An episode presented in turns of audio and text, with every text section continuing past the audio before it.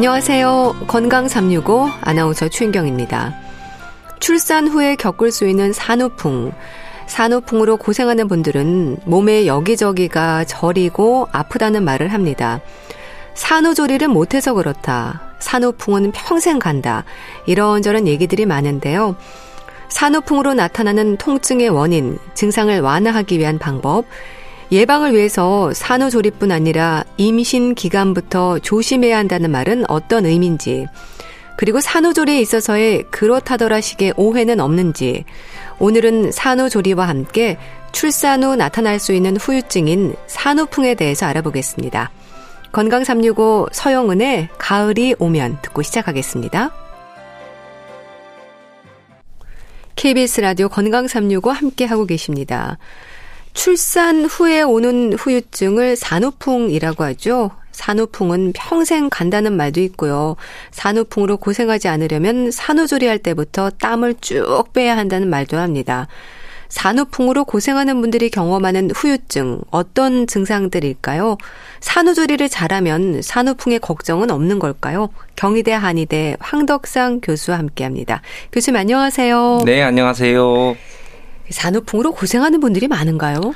네, 여전히 뭐 산후풍으로 고생하는 분들이 많은데요. 네. 어, 물론 이제 뭐 생활 환경도 좋아지고 또 육체적인 건강이나 뭐 이런 것도 굉장히 좋아지고 영양도 좋아져서 산후풍이 줄 수가 있죠. 네. 물론 뭐 난방 온수도 잘 되고 뭐 산후조리원 이용들도 굉장히 늘어나고 해서 어쨌든 산후조리를 하는 것들이 좋아지긴 했지만 사실 최근에 이제 저출산 문제가 굉장히 심각하잖아요. 네. 물론 여러 가지 요인들이 있겠지만 결혼하는 시기도 늦어지고 임신 출산하는 연령이 늦어져서 이제 서른다섯 35살 이후가 되면 고령 임산부라고 하는데 예. 바로 이 고령 임산부가 되면은 임신에 대한 난임도 문제지만 중요한 산후 회복하는 것도 늦어지고 그러면서 이런 산후풍 증상들을 가지고 많이 또 힘들어하시는 분들도 많이 있습니다. 네.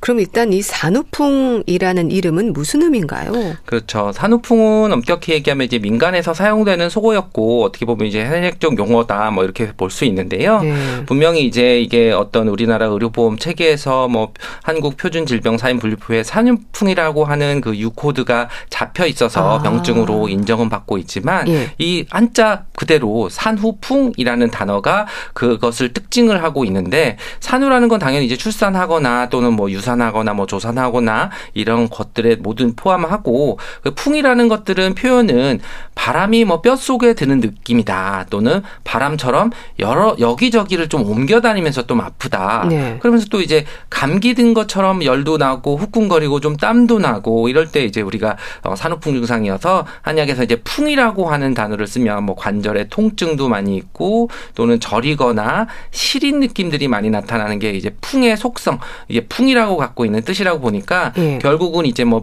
정상 분만을 했든 아니면 유산을 했든 조산을 했든 어떤 임신과 음. 관련되는 그 출산 후와 관련돼서 이런 여러 가지 통증, 시림 또 통증이 왔다 갔다 하는 증상들이 나타나는 그런 증후군 같은 것을 산후풍이라고 합니다. 네. 이 산후풍으로 고생하는 원인이 뭔가요? 그렇죠. 원인은 사실 이제 뭐 증후군이라고도 볼 수도 있기 때문에 한 가지로 얘기할 수는 없죠. 그렇지만 우리가 이제 임신과 출산 과정에서는 굉장히 우리 인체에 큰 변화가 있는데 그 중에 하나는 이제 우리가 호르몬 변화도 있는데 근데 이제 여성 호르몬 중에서도 이제 릴렉신이라고 하는 그런 호르몬들은 우리 골반들이나 전신 관절 있는 것들이 좀 이렇게 느슨해지는 그런 관련이 있는 것들이 임신 기간 중에 변화 변화가 되는 경우들도 있고요. 예. 또 이제 출산 과정에서 이제 너무나 큰 변화들은 뭐 우리가 투절도 있고 기운도 많이 쓰고 그래서 어떻게 좀 정리를 하면은 체력이 좀 어, 변화가 됐고 기혈도 변화가 되고 또 근력이나 인대들의 이런 변화들이 있기 때문에 이런 게 이제 정상적으로 변화가 됐다 잘 회복이 되면은 산후풍이 없이 잘 산후조리가 잘 되는 거지만 네. 뭐 이제 분만 과정 또는 이제 분만 직후에 어떤 다른 환경에 따라서 이런 것들의 균형이 깨지고 기혈이 좀 부족하고 많이 고생 하면 하면은 산후풍으로 그런 증상들이 생기게 됩니다. 네. 그럼 뭐 허약한 기혈, 순환 장애가 있다면 몸이 약한 분들의 경우에는 산후풍이 좀 더 심하게 올 수 있는 걸까요? 그렇죠. 이제 뭐 꼭 이게 뭐 100%는 아니지만 기본적으로 이제 산후조리를 할 때 보면 우리가 어 요즘에 이제 임신과 출산의 연령들이 조금 늦어지기 때문에 오히려 젊은 분들보다는 이제 35살이 넘어가는 그런 분들이 많이 오게 되는데 예. 어떻게 보면 뭐 특별히 아픈 거는 아니죠. 다 정상 분만을 했고 임신 중에도 큰 문제는 없었지만 회복이 빠른 분이 있고 다른 또 회복이 좀 더딘 분이 있거든요. 예. 그래서 우리가 분만 하고 나서 보셔도 분만 직후부터 이제 바로 열심히 잘 이제 걸어 다니시는 분들도 있는 반면에 어, 출산하시고 한 달이 지났는데도 이제 잘 걷지 못하고 이제 골반이나 이런 통증 때문에 많이 힘들어 하시는 분들이 있는데 기본적으로 이제 그런 분들은 기혈이 다를 수도 있고 또 어떻게 좀 다른 말로 바꾸면은 관절이나 인대들의 그런 근력이나 이런 것들이 좀 튼튼한 사람과 음. 좀 튼튼하지 못한 사람이 있어서 그런 것들이 회복이 더딘 그런 분들이 있어서 단순히 이제 근력이나 이런 것들도 볼 수도 있고 기혈이 좀 많고 적고 이런 거에 따라서 어떤 특정적인 산후풍 증상이 더 심하게 나타나는 분들이 있고 네. 또는 이제 좀 잠깐 나타났다가 회복이 잘 되고 음. 어, 지나가시는 분들도 있다고 볼 수 있습니다. 네. 또 체질하고도 연관이 있습니까? 네, 우리가 뭐 체질이라고 얘기하면 사상 체질이라고 이제 딱 생각을 하시는데요. 산후풍과 이 사상 체질과는 사실은 어, 떻게 보면 이제 엄밀하게 관련은 없고요. 어, 엄밀하게 관련이 없다는 것은 체, 모든 체질에 그에 해당하는 이제 산후풍 증상은 다 나타날 수 있거든요. 네. 어, 그렇지만 이제 그런 체질에 따라 어떤 양상을 보인다보다는 우리가 이제 출산하시고 나서 있는 상태들은 체질적인 것보다 기본적인 우리 몸 상태를 볼 수도 있거든요. 네. 아무래도 기운도 많이 떨어져 있고 또는 출혈도 많이 있고 또는 골반이나 인대도 약해지고 벌어져 있고 또 이런 불균, 불균형한 상태가 있고 또 우리가 산후 산후에는 또 이제 신생아의 상태가 또 아기가 또 잘 자느냐 음. 또잘 크느냐 잘 먹느냐 예. 또 다른 분만 과정 중에서 어떤 다른 질환이 있었느냐 없었느냐가 오히려 이런 산후풍과 더 관련이 있고 기본적으로 내가 평소에 어떤 체질적인 그런 소견과는 조금 이제 거리가 있다고 볼 수 있습니다. 네.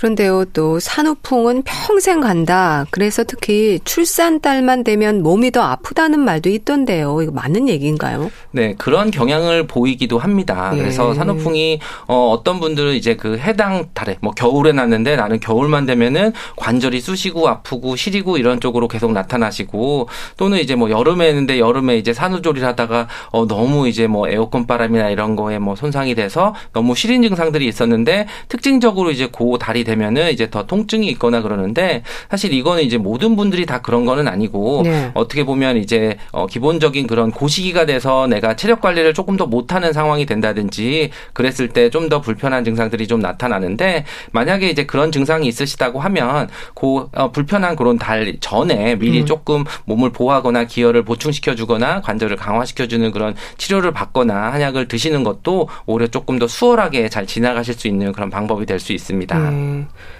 또 산후조리에서 이제 계절과 상관없이 난방을 하고 두꺼운 이불을 덮고 샤워도 안 하고 어르신들이 그래야 한다고 또 말씀들 하시더라고요. 땀을 내야 한다는데 이건 어떨까요? 그렇죠. 어느 정도는 이제 어, 맞는 그런 전통적인 그런 산후조리 방법이라고도 볼 수 있는데 네. 또는 이런 땀을 뺀다 또는 난방을 한다 이런 것들의 의미를 잘 생각을 해보면 기본적으로 이제 임신 과정에서는 임산부들은 굉장히 이제 수분이 정체되고 어떻게 보면 좀 많이 체중도 늘고 붓기가 많이 있는 상태인데 네. 출산하고 한 2, 3주 정도까지는 이 붓기가 빠지는 시기들이거든요. 네. 그럼 그 시기에는 어떻게 보면 이제 좀 땀이 좀 나가는 것도 뭐 병리적인 것보다는 생리적으로 자연스러운 현상일 수도 있고 그걸 좀 도와주기 위해서 몸도 좀 따뜻하게 하고 이제 땀을 빼는 것이 좋은데 우리가 어 예를 들면 이제 사우나 같은 데 보면은 이제 딱 쓰여 있는 게 뭐 임산부 노약자 고혈압 음. 주의해서 갑자기 땀을 억지로 빼지 마라 이런 게 네. 쓰여 있잖아요. 네. 결국 이제 출산하고 나서는 기 기혈도 많이 부족하고 피도 부족한 상태인데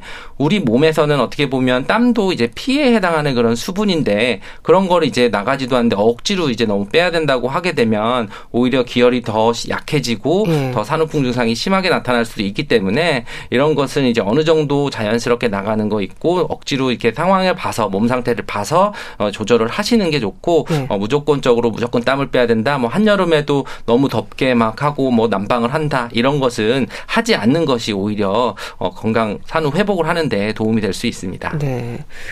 자, 그리고 또 산후풍과 관련해서 또 다른 오해들이 있을까요? 그렇죠. 산후풍이 이제 평생 간다. 뭐 네. 대부분 이제 그것 때문에 굉장히 어 난 이제 산후풍 증상이라고 하면 무서워하고 좀 어떻게 보면 이제 또 긴장도 더 하고 스트레스 많이 받으시는 분들도 있는데 산후풍은 분명히 이제 치료가 되는 거고 오히려 이제 평생 가는 거는 아니고 오히려 조금 시기에 따라서 산후풍이 좀 길게 가거나 치료 기간을 좀 길게 봐야 되는 분들도 있고 예. 치료가 좀 이제 빨리 신속하게 끝나고 회복이 빠른 분들은 차이는 있지만 평생 동안 뭐 절대 치료가 안 되면서 계속 통증이 있거나 이제 그런 것은 아니라고 볼 수 있습니다. 음. 근데 이런저런 얘기들이 왜 나온 걸까요? 그렇죠. 어떻게 보면 이제 산후풍이 평생 치료가 안 되는 것 같은 증상, 특징 증상들이 아, 있거든요. 아, 네. 특히 이제 뭐 허리 골반과 관련되는 그런 통증이 있을 때는 이제 평생 가는 느낌으로 가시고 이제 어르신들이 이제 얘기를 할 때 뭐 아, 아기 날 때 허리를 틀어서 나서 허리가 아팠는데 그 아픈 게 뭐 30년 지났는데도 네. 지금 그때 아픈 통증이 계속 된다고 얘기를 하시는데 그 이유는 뭐냐면 사실은 이제 출산하고 임신 중에 어떤 골반에 있는 인대들이 늘어나 있는 상태에서 회복이 되는 이제 출산 후 6개월까지 기간 동안 이게 자리를 잡고 관절들이 이제 회복을 해야 되는데 네. 어, 예전에는 어떻게 보면 이제 산후조리를 잘 못하고 또 이제 생활하는 것들이 쪼그려 앉거나 골반이 이제 벌어진 상태로 이제 유지돼서 생활을 하는 것들 때문에 그런 생활을 하면은 이제 그 회복되는 시기를 놓치게 되는 거죠. 음. 그러면 이제가 우리가 이 리렉신이라고 하는 그런 관절들을 이완시키는 호르몬 호르몬이 더 이상 나오지 않는 시기가 되면 네. 일종의 근육들이 굳게 되는 겁니다. 네. 그럼 이제 굳은 상태로 그거를 또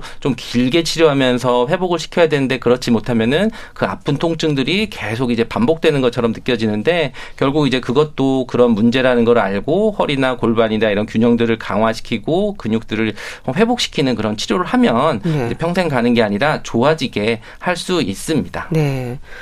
그러면 이제 특징 증상이라고 얘기하셨는데 산후풍의 증상이랄까요? 출산 후에 나타나는 후유증이라는 말로 아주 범위가 좀 넓은데 증상들이 어떻습니까? 네, 가장 이제 기본적으로 이제 통증이겠죠. 그래서 뭐 전신이 아프거나 또는 손목이 아프거나 뭐 관절이 아프거나 꼬리뼈가 아프거나 뭐 무릎이 아프거나 뭐 발목이 아프거나 발바닥이 아프거나 이런 통증 증상들이 나타나고 거기에 어떤 전신 증상들로 해서 뭐 땀이 많이 난다든지 그리고 시리면서 이제 참 찬바람이 느껴진다든지 남들은 다 느껴지지 않는데 나는 이제 뭐 무릎에서 바람이 나와요. 뭐 손목에서 네. 바람이 나와요. 이런 것들로 나오실 수도 있고 그러면서 이제 두근거리거나 뭐 불안하거나 뭐 요즘엔 우울감이나 음. 어지러운 거나 이런 여러 가지 전신 증상들도 같이 나타나실 수가 있습니다. 네. 이런 많은 증상들을 동시에 여러 부분에서 느끼는 경우도 많은가요? 그렇죠. 이제 산후풍의 통증은 딱 한 곳이 아픈 게 아니라 굉장히 다발성으로 음, 나타나서 예. 산모들은 어디가 아프세요? 그러면 처음부터 어, 전신이 다 아파요라고 얘기를 하게 아, 되는데요. 맞아요. 사실은 이제 산후풍의 통증들을 만약에 뭐 정형외과적인 어떤 그런 검사를 했을 때는 특별히 또 진단이 안 되는 분들도 많거든요. 네. 어, 그런다고 보면 결국 이 통증이 어, 오는 원인들의 하나는 이제 우리 몸의 몸의 연부 조직이라고 해서 근육이나 인대 어떤 이상으로 인해서 통증이 오는데 그게 이제 이완돼서 오는 통증들의 경우들이 있거든요. 네. 근데 그 근육이나 인대들이 국소적으로 고정돼 있는 것 같지만 사실 이제 그걸 싸고 있는 근막이라는 개념으로 보면은 전신의 하나의 그 기차 선로처럼 쭉 다 연결이 되어 있는 거라서 네. 골반에서 어그러진 상태가 되면은 그와 연결돼 있는 허리도 또는 어깨도 또는 손목까지도 다 이렇게 아프거나 뭔가 연결이 되어 있어서 이런 통증의 양상이 물론 주관적인 표현이긴 하지만 다발적으로 뭐 이것저것 다 아프고 한쪽의 균형이 무그러지면은 다른 쪽. 그래서 저는 이제 산모들께 이제 얘기를 설명을 드릴 때 네. 우리가 이제 텐트를 쳤을 때 줄로 팽팽하게 균형을 맞추면 올바른 텐트가 되어 있지만 골반이 틀어지면서 텐트 줄이 하나 느슨해지거나 하나가 당겨지면은 텐트가 무너지면서 오히려 그 모양이 힘들어지고 제대로 지지를 해줄 수가 없는 것이 바로 이제 산후풍의 어떤 통증 또는 나는 왜 이렇게 힘들어 피곤해 이런 증상들이 나타나는 그런 원인처럼 설명을 드리고 있습니다. 네. 그 중에서 특히 뭐 시리고 저린 증상이 좀 흔하지 않나 싶은데요. 그렇다면 산후조리를 잘하면 산후풍에 대한 걱정은 안 해도 되는 걸까요? 그렇죠. 기본적으로 뭐 모든 분들이 출산했다고 해서 다 산후풍을 겪는 것은 아니고 그리고 또 회복도 잘 되시기 때문에 어떻게 보면은 이제 산후조리를 잘 하거나 하면은 이 산후풍을 예방하고 없이도 잘 지내갈 수 있기 때문에 걱정은 네. 안 하셔도 되는데 이럴 때 저는 이제 오히려 조금 어 다시 강조를 드리면 보면은 예. 산후풍을 예방하는 것은 사실 산후조리를 잘하는 것도 있지만 산 전에 음. 근력들을 좀 유지를 하고 어느 정도 좀 기운을 좀 회복을 하고 체중도 좀 회복을 하고 너무 마르서 근육이 빠지지 않는 그런 상태를 유지를 하고 그리고 이제 출산하고 나서도 어 산후풍 예방을 위해서 그냥 마구 쉬는 분들이 있거든요. 아, 예. 물론 이제 굉장히 뭐 그 출산하고 나서 기혈도 부족하고 힘들고 육아라는 과정이 힘들기 때문에 아 나는 운동을 못 하고 쉬는 게 계속 좋다 이렇게 생각하실 수도 있지만 이 산후풍이라는 관점에 보면은 근육이나 인대들이 이완돼 있는 것이 문제이고 이게 다시 수축시키는 그런 과정들이 있고 어떻게 보면 그런 것들은 근력이 회복되는 과정이 필요하다고 보면은 네. 오히려 적절한 시기에 내 그 분만한 상태에 따라서 적절한 시기에 운동을 할 수 있는 시기에 꼭 맞춰서 운동을 하고 그런 것들이 이제 어떤 6개월 이전에 운동들을 맞춰서 산후풍들이 어 나오지 않는 그런 것들이 굉장히 중요할 수 있습니다. 네.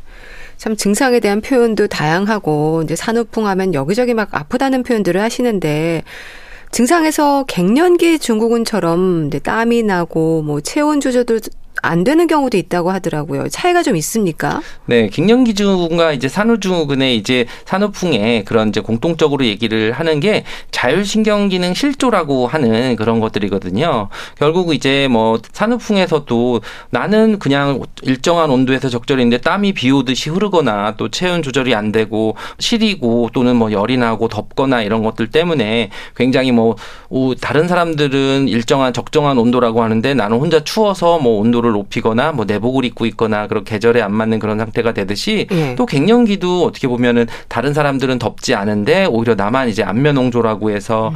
굉장히 열이 나고 답답해서 이제 뭐 한겨울에도 뭐 창문을 열고 자야 될 정도로 이렇게 나타나는데 네. 공통적으로 이제 자율신경계라고 하는 것이 우리 몸에서 뭐 체온도 조절하고 땀도 조절하고 또는 잠이나 여러 가지 그런 기능적인 것들을 조절하는데 그런 게 깨지는 것들이 좀 공통적으로 나타날 수 있지만 증상들은 또좀 어, 산 후와 갱년기는 좀 다르게 나타날 수가 있습니다. 네. 결국은 이제 어떻게 보면 갱년기와 산후의 공통점이라고 하면 한의학에서 볼 때는 기와 혈이 부족해지는 그 음허 증상들이 좀 나타나서 기본적으로 산후에도 보혈을 시켜주거나 보음시켜주고 자음시켜주는 것들을 처방을 쓰게 되고 네. 갱년기 증상에서도 오히려 자음시켜주는 약을 써야지 그런 증상들이 좀 개선이 되는 것을 볼 수 있습니다. 네.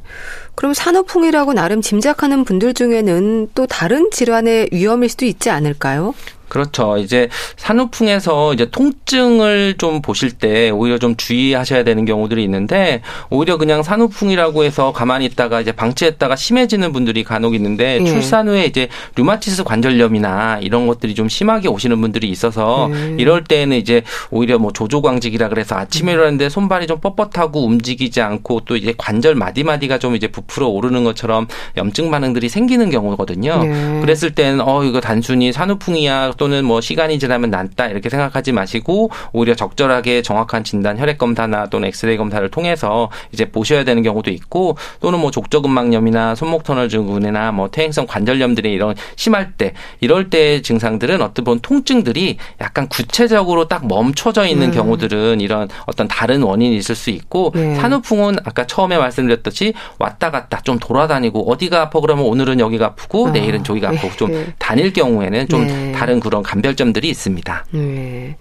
그럼 산후풍에 대한 치료라고 해야 할까요? 산후풍으로 고생하지 않으려면 어떤 방법이 있을까요? 어, 기본적으로 뭐 한의학에서는 이런 산후에 왔을 때 기혈을 보충을 시켜주고 인대들이나 근육들을 강화시켜주는 그런 약을 써서 오히려 회복을 좀 도와주는 경우도 있고 예. 그리고 이제 그랬을 때 오히려 어, 어혈이나 이런 것들이 좀 노폐물들이나 많이 있을 때는 그런 것들을 제거해주는 그런 치료들이 좀 필요할 수도 있습니다. 예. 보약을 드시는 분들도 많은데 어떨까요? 그렇죠. 우리가 산후 보약이라고 하는 것들이 사실 한 가지는 아니라는 게 중요하고요. 네. 그리고 이제 그 타이밍에 따라서 또는 사람에 따라서 좀 다르다는 거를 말씀드릴 수 있는데요. 우리가 출산하고 나서도 어떤 분들은 뭐 오로가 잘 안 나가고 음. 좀 이제 배가 통증이 콕콕 쑤시는 것처럼 많이 아픈 분들도 있고 네. 또 어떤 분들은 그런 것은 괜찮은데 너무 기운이 없어서 정말 밥 숟가락 들림도 없고 음. 밥맛도 없고 식욕도 떨어지는 그런 분들이 있을 때는 보기시켜주는 약을 써야 되고 또 이제 어떤 분들은 출혈도 많았고 또는 어지러운 것도 심하고 이제 우리가 빈혈이 있는 그런 혈어라고 하는 피가 부족한 증상들이 있을 때는 네. 보혈시켜주는 그런 한약 보약이 정도가 들어갈 수도 있고요. 나는 이것도 다 괜찮아. 그런데 어떤 통증 쪽에만 관절만 강화시켜주면은 또 이제 강근고 시켜주는 보약들이 있어서 예. 어떤 일반적인 그냥 딱 한 가지 보약 이런 게 아니라 산후에는 그 사람에 따라서 또는 내가 출산한 지 얼마나 됐느냐, 뭐 직후냐 또는 지났느냐 또는 3개월 이후냐 이런 거에 따라서 어 그런 산후 보약들이나 조리하는 약 들이 다 달라지게 정확하게 진단을 받고 처방을 하고 있습니다. 네.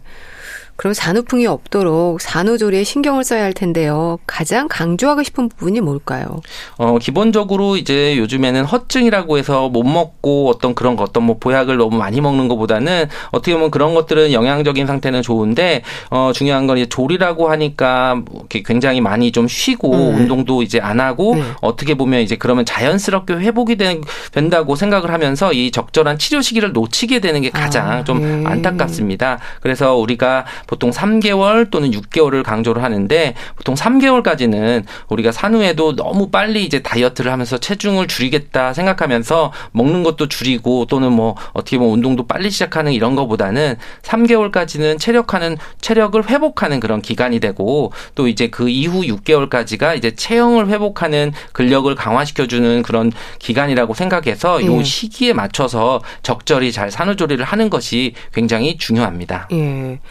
운동은 언제부터 어떤 운동을 해야 할까 사실 이 부분도 고민입니다. 그렇죠. 어, 어떤 이런 시기에 따라서 운동이 굉장히 중요한데 어, 이때는 이제 자연분만을 했느냐 제왕절개를 했느냐에 따라서 조금 차이가 있을 수 있습니다. 예. 아무래도 이제 제왕절개를 하면은 그 상처도 회복되는 시기들이 그렇죠. 있기 때문에 그런 경우에는 저는 이제 한 달 정도 지나면은 가볍게 이제 음. 골반 운동부터 시작을 하는데 이럴 때는 하중을 주는 것보다는 이제 좀 누워서 스트레칭을 해주거나 하는 쪽에 골반 운동들을 해주는 거고 네. 자연 자연분만 하시면은 사실은 근력만 좋고 특정한 다른 질환만 없다고 하면은 출산 직후부터 좀 가볍게 운동을 하면서 회복을 시키는 게 중요한데 이것은 뭐 사람마다 개연차가 너무 큽니다. 네. 어떤 사람은 정말 운동을 평소에 잘한 사람들은 빨리 시작하는 분들도 있고 평소에 이제 운동을 잘 못하고 근력도 약하신 분들은 좀 천천히 이제 계단식으로 네. 살짝 살짝 늘려가는데 중요한 것은 6개월까지 꼭 운동을 꾸준히 하시는 게 좋고 운동을 뭐 어떤 운동을 할까 이렇게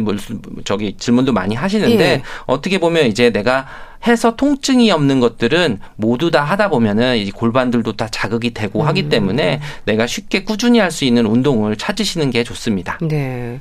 음식에 대한 조언도 좀 주세요. 이제 산후조리 하면 미역국을 떠올리는 분들도 많은데 영양의 균형이 중요하죠. 네, 아무래도 이제 출산하시고 육아를 하시다 보면은 뭐 아기 보다가 밥 먹는 끼니 때를 놓치게 되다 보니까 굉장히 불규칙한 그런 식사 습관을 가지게 되고 오히려 그것 때문에 뭐 어, 체중에 초기에 살이 다 빠진다고 해서 어 나는 회복이 빠르다고 음. 오해를 하시는 분들이 예. 있는데 오히려 산후에 너무 빠른 다이어트는 근육도 좀 줄어들고 여러 가지 산후풍 증상도 올 수도 있고 또는 한 2, 3개월째 체력 회복이 안 돼서 오히려 더 체중이 늘 수가 있어서 네. 저는 어떻게 보면 이제 어떤 음식보다는 어 균형 있는 뭐 탄수화물도 먹고 단백질도 먹고 지방도 먹어주는 이런 균형 있는 식사를 될 수 있으면 규칙적인 시간을 물론 이제 육아도 좀 힘드시지만 좀 내 몸도 지키기 위해서 규칙적으로 식사를 좀 드시는 것을 좀 강조하는 편입니다. 네, 알겠습니다.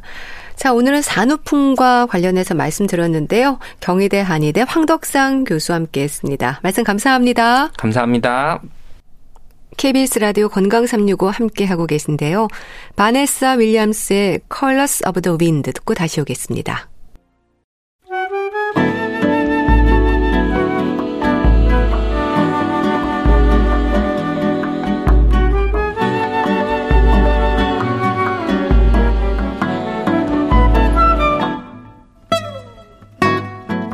건강한 하루의 시작. KBS 라디오 건강 365. 최윤경 아나운서의 진행입니다.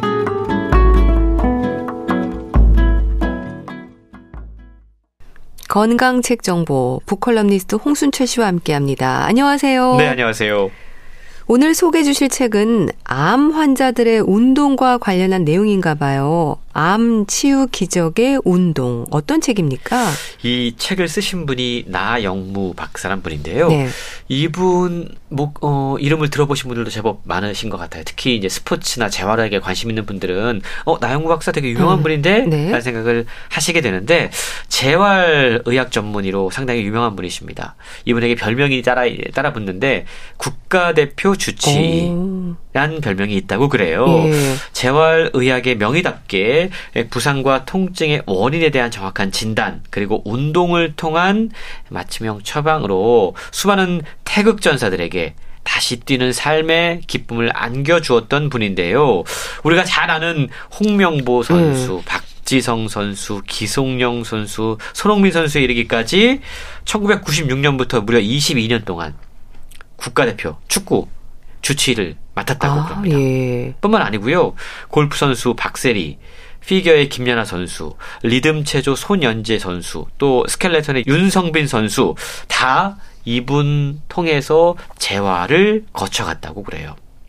특히 운동 선수들을 치료하면서 쌓았던 풍부한 재활 노하우를 요즘에는 이제 일반 환자들에게까지 접목을 해서 건강과 행복을 찾아주는데 기여하고 있다고 그러는데요. 네. 이렇게 이분은 국가대표 주치의로서 수많은 사람들의 삶을 재활하고 살려냈습니다.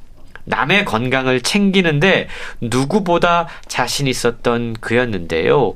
그에게 갑자기 예기치 않은 시련이 닥치게 아, 됩니다. 아, 예. 2018년 직장암 말기 라는 아. 청천벽력 같은 진단을 받게 됐다고 그래요. 예. 이후에 여섯 번의 수술, 36번의 항암 치료를 받으면서 그야말로 생사를 오가는 경험을 하게 되는데요. 이 책에는요, 생존 확률 5%, 말기 암을 극복한 저자 나영무 박사의 치료 사례가 아주 자세히 소개가 되고 있습니다. 네. 그러니까 재활의학과 전문의인 나영무 박사 본인이 암 투병을 하신 거군요. 그렇습니다. 여섯 번의 수술 그리고 항암 치료의 시간까지. 근데 참 의사들이 정작 자신의 건강은 돌보지 않는 경우가 많은 것 같은데 어떻게 지금은 잘 회복하신 거죠? 예, 책을 통해서 보면 거의 뭐 완치 판정을 받으신 아, 그렇군요. 정말 기적적인 상황인데요. 어, 재활의학의 명의답게 책에 보면 뭐 물론 항암 치료 수술도 있었지만 운동을 통해서 암을 극복한 사례가 소개가 됩니다. 네. 저자는 암과 항암, 화학 치료로 죽었던 세포들이 짬짬이 5분 운동을 통해 되살아난다. 라고 이야기합니다. 짬짬이 5분 운동. 음. 나영 박사가 말기암이라고 하는 어두운 터널을 빠져나온 비결이 바로 짬짬이 5분 운동이었는데요. 암에 걸린 후에 수술을 하게 되죠. 네. 그리고 항암 치료를 받으면 다양한 부작용을 겪게 됩니다.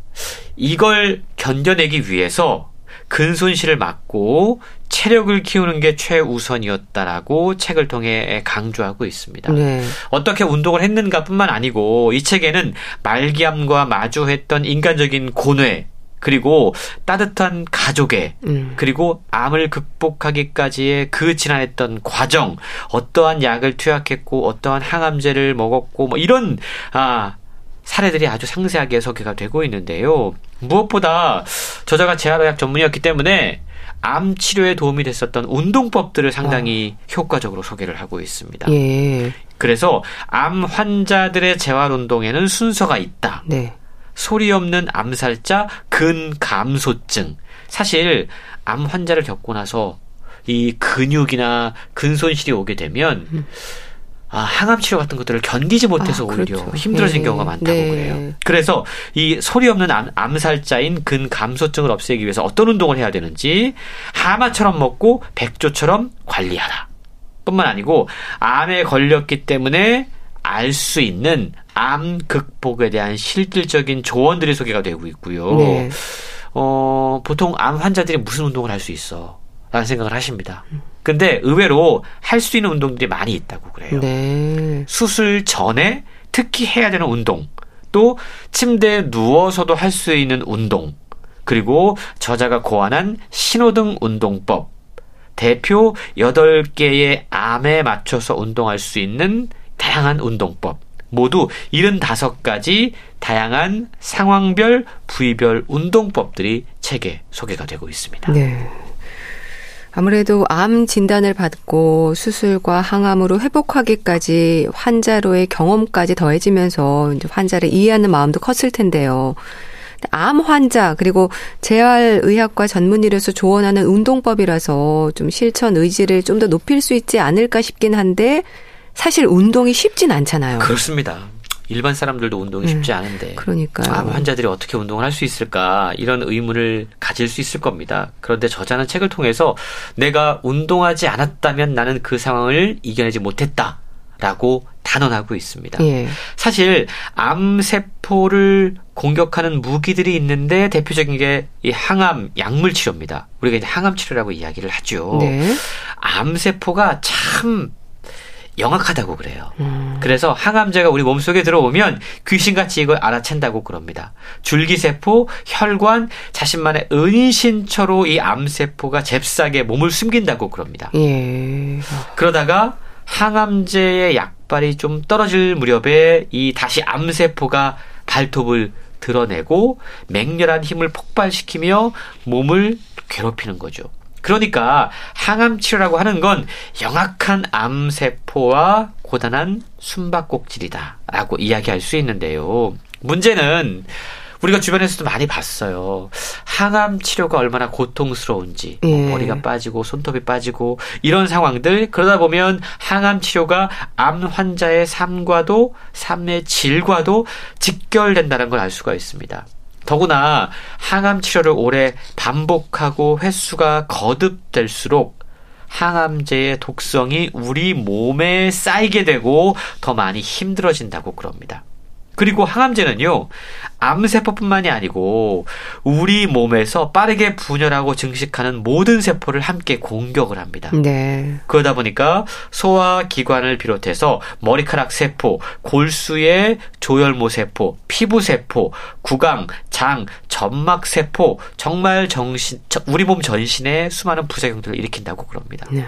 그래서 저자 역시도 항암 치료를 받으러 가는 날이 다가오면 마치 도살장에 끌려가는 아. 느낌이었다라고까지 고백하고 있습니다. 네. 하지만 항암 치료를 받은 후에 처음 며칠 동안은 너무 힘들다고 그래요. 근데 일주일 정도 지나면 기운이 약 50에서 60%가량 회복된다고 그럽니다. 근데 그때부터 자신이 운동을 했기 때문에 다시 다가올 항암 치료를 극복할 수 있었다라고 이야기를 하고 있는 거죠. 네. 그럼 일반인과 암 환자들의 운동법이 다를까 싶기도 하고요. 또 운동의 강도라든지 종목에 있어서는 환자들마다 조금은 다르지 않을까 생각이 됐는데 이런 부분들에 대해서도 소개가 되고 있나요? 그렇습니다. 이 저자가 특히 이제 음, 그 직장암이었거든요. 네. 근데 거기에 필요한 운동법들이 아주 집중적으로 소개가 되고 있어요. 그것뿐만이 아니고 다양한 어떤 암에 대해서 어떤 운동이 좋은지도 함께 소개를 하고 있는데 최근요 똑같은 부위의 암 세포가 자라고 있어도 이게 케이스마다 네. 그리고 1기냐 2기냐 3기냐 말기냐에 따라서 수술과 항암 치료의 예후가 다르다고 이야기합니다. 그런데 분명히 공통적으로 나타나는 증상이 있어요. 뭐냐면 항암 치료를 하게 되면 암세포는 물론이고 정상세포까지 손상이 되고 그로 인해서 부작용을 겪게 되는 것. 이건 공통적으로 나타나는 현상입니다. 네. 그래서 저자는 그래서 운동을 해야 된다라고 강조를 하고 있는 겁니다. 운동을 통해서 앞서 이야기한 암 환자들의 소리 없는 암살자인 근감소증을 방지할 수 있기 때문에 면역력을 끌어올릴 수 있기 때문에 운동을 해야 된다는 건데요. 예. 그 일환으로 나영우 박사가 암 환자들에게 제시하고 있는 게 바로 짬짬이 운동입니다. 음, 짬짬이 운동. 잠깐 짬을 내서 5분 운동하는 것. 이것이 정말 큰 도움이 될 수 있다는 거예요. 수술하기 바로 직전부터 시작해서 수술 후에 움직일 수 있게 됐을 때까지 심지어는 아무것도 할 수 없을 것 같아도 내 손에 들고 있는 휴대전화, 그거라도 들어서 근력을 유지하는 운동을 할 수 있다라고 이야기를 하고 있는데요. 예. 수술과 항암 치료 부작용으로 균형 감각이 떨어져서 혼자 서 있는 것이 힘든 환자들도 있습니다. 이런 분들도 팔을 들어 올리고 가슴을 열어서 폐활량을 늘리고 허벅지와 종아리 근력을 키우고 걷고 이런 평범한 일상을 누리기 위해서 꼭 필요한 운동법들 이게 바로 짬짬이 5분 운동이라고 하는 것들입니다. 네. 참 아무래도 힘든 항암 치료를 견디기 위해서는 체력을 키우는 게 중요하겠죠. 그렇습니다. 체력을 키우는 게 암 환자들의 운동에서는 가장 중요한 목적입니다. 수술에 이어서 항암 치료를 해야 되기 때문에 버틸 수 있는 체력 확보가 급선무라고 그럽니다. 예. 그리고 수술할 때 전신 마취하게 되잖아요. 예. 호흡 기능이 떨어질 수가 있습니다. 그래서 암 환자들에게 특히 중요한 운동이 폐활량 늘리는 운동이라고 아, 그럽니다. 그렇군요. 그래서 책에는요, 호흡 근육 운동이 함께 소개가 되고 있는데 네. 뿐만 아니고 수술을 받고 나면 통증이 찾아오고 이게 근육의 밸런스를 무너뜨린다고 그래요. 자세가 함께 나빠지면서 몸을 꾸부정하게 하고 제대로 서 있지 못하고 이런 문제들이 발생한다고 그럽니다. 예. 이런 분들을 위해서는 척추를 바로 세우는 척추 기립근 운동이 필요하다라고 이야기를 하고 있는데요. 특히 수술 후에 잘 걷기 위해서는 코어 근육을 강화하는 훈련이 필요하다고 그럽니다. 저자가 직접 경험했던 사례들이 책에 소개가 되고 있는데요. 어느 날 수술을 마치고 항암 치료를 마치고 집에서 음 아파트 주차장에 차를 대다가 네. 나는 분명히 차를 정상적으로 잘 대고 있다고 생각을 했는데 옆에 주차된 차를 쭉 긁고 가는 자신을 퍼뜩 아. 발견했다고 그럽니다. 예. 그동안 운동만큼은 운전만큼은 주차만큼은 내가 베테랑이다라고 생각을 했는데 이런 실수가 자꾸만 반복되고 있더라는 거예요. 옆차에다가 벽 기둥에다가 예. 자기의 차를 긁으면서 주차하고 있는 걸 발견하게 된 겁니다. 내가 왜 이러지? 음. 나중에 알고 보니까 예. 말초 신경염이라고 하는 항암 치료 부작용 때문에 감각 신경이 예, 약간 문제가 생긴 걸 알게 됐던 아, 거죠. 그렇군요. 사실 항암 치료에 여러 가지 부작용이 있는데 그 가운데 말초 신경염이 오는 경우가 있다고 그럽니다. 이렇게 되면 몸에서 느끼는 감각, 그러니까 균형 감각을 유지해주는 일종의 코디네이션 기능이 무너질 수밖에 없다라는 거죠. 네. 자신이 이런 상황에 처해 있다는 걸 발견하고 균형 감각 회복을 위해서 운동을 시작했는데요. 가장 쉬운 건 한 발로 서 있는 어, 연습입니다. 예. 시간이 날 때마다 집에서 병원에서 한 발로 서 있기 운동을 꾸준히 실천했다고 그래요. 처음에 이게 너무 힘들어서 15초 동안 했습니다. 익숙해지면서 30초, 60초가량으로 늘려갔다고 그래요. 예. 눈을 뜨고 15초, 30초, 60초로 늘려가고 이게 익숙해지면 눈을 감고 한 발로 서기를 해보는 겁니다. 이런 식으로 효과를 높여갔다고 그래요. 그리고 벽에 손을 댄 채 팔을 펴고 좌우로 체중 이동을 하는 이것도 균형 감각 유지에 특히 암 환자들에게 상당히 도움이 되는 운동법이라고 이야기를 하고 있고요. 네. 이런 것들을 통해서 팔, 다리, 몸의 평형 감각과 균형 감각을 찾는 훈련이 필요하다라고 강조를 하고 있습니다. 네. 더불어서 효과적인 운동 효과를 위해서는 좀 알맞게 너무 무리하지 않도록 조심하는 것도 필요할 텐데요. 근데 또 몸도 아픈데 이렇게 운동까지 해야 할까 이런 생각도 하실 것 같긴 해요. 그렇죠. 하지만 이 책에서 강조하고 있는 운동은 몸을 뭐 고되게 하는 그런 운동이 아니고요. 네. 최소한의 운동법입니다. 그 5분 짬짬의 운동이라고 자꾸만 이야기를 네. 하고 있죠. 아, 저자는 운동은 그야말로 암 환자에게 생명줄과도 같다라고 이야기합니다. 몸의 혈액순환 촉진은 물론이고 면역력도 높여주기 때문인데요. 암 치료하면서 발생하게 되는 수많은 부작용, 후유증을 줄여줄 수 있고 또한 몸을 움직이면 암 치료 이후에 우울한 기분을 조절하는데도 많은 도움이 된다라고 이야기합니다. 예. 궁극적으로 운동이 암을 치료하고 예방한다라고 이야기하는데요. 하지만 암 환자가 운동하는 건 쉬운 일이 아닙니다. 컨디션 변화가 많기 때문에 저자 역시도 운동을 음. 실천하기가 쉽지 않았다라고 그렇죠. 예. 고백을 하고 있습니다. 항암 치료를 하면 입안이 헐어서 거의 먹지도 못하고요. 네. 손발 통증이 심해서 걷는 것도 힘들고요. 관절도 아프고 근육도 뭉쳐 있고 균형을 잃을까 봐 두렵고 움직이는 게 힘들었다라고 고백을 합니다. 하지만 그럼에도 불구하고 운동을 실천을 했는데요. 암 환자의 운동에 있어서 가장 중요한 요소는 자신의 몸 상태를 잘 아는 거다라고 이야기합니다. 네.